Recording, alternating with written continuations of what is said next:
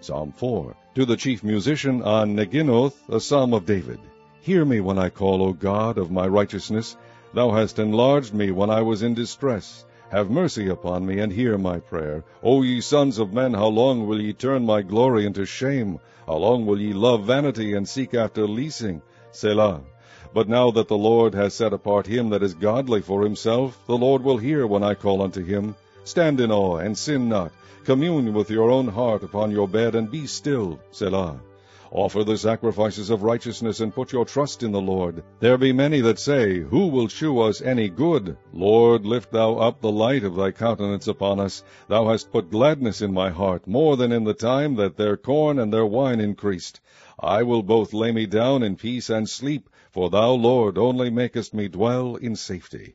Chapter 18 And he spake a parable unto them to this end, that men ought always to pray, and not to faint, saying, There was in a city a judge which feared not God, neither regarded man.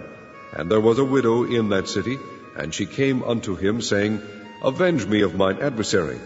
And he would not for a while. But afterwards he said within himself, Though I fear not God, nor regard man, yet because this widow troubleth me, I will avenge her, lest by her continual coming she weary me. And the Lord said, Hear what the unjust judge saith. And shall not God avenge his own elect, which cry day and night unto him, though he bear long with them?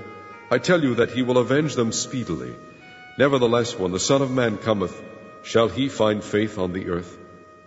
And he spake this parable unto certain which trusted in themselves that they were righteous, and despised others. Two men went up into the temple to pray, the one a Pharisee, and the other a publican.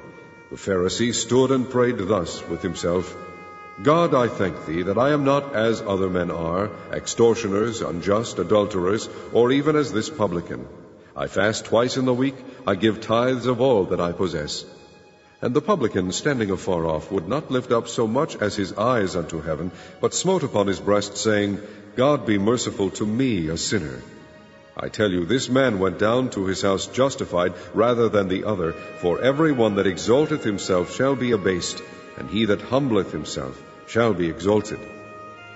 And they brought unto him also infants, that he would touch them. But when his disciples saw it, they rebuked them.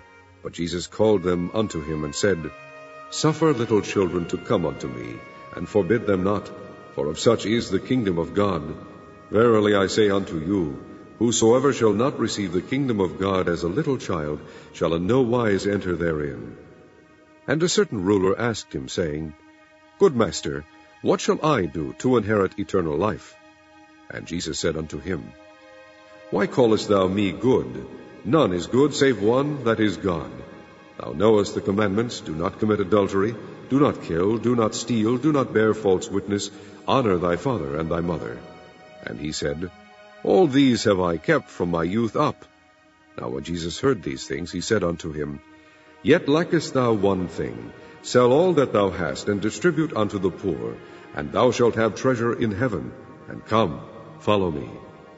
And when he heard this, he was very sorrowful, for he was very rich. And when Jesus saw that he was very sorrowful, he said, How hardly shall they that have riches enter into the kingdom of God? For it is easier for a camel to go through a needle's eye than for a rich man to enter into the kingdom of God. And they that heard it said, Who then can be saved? And he said, The things which are impossible with men are possible with God. Then Peter said, Lo, we have left all and followed thee. And he said unto them, Verily I say unto you, there is no man that hath left house, or parents, or brethren, or wife, or children for the kingdom of God's sake, who shall not receive manifold more in this present time, and in the world to come life everlasting. Then he took unto him the twelve, and said unto them, Behold, we go up to Jerusalem, and all things that are written by the prophets concerning the Son of Man shall be accomplished. For he shall be delivered unto the Gentiles, and shall be mocked and spitefully entreated and spitted on.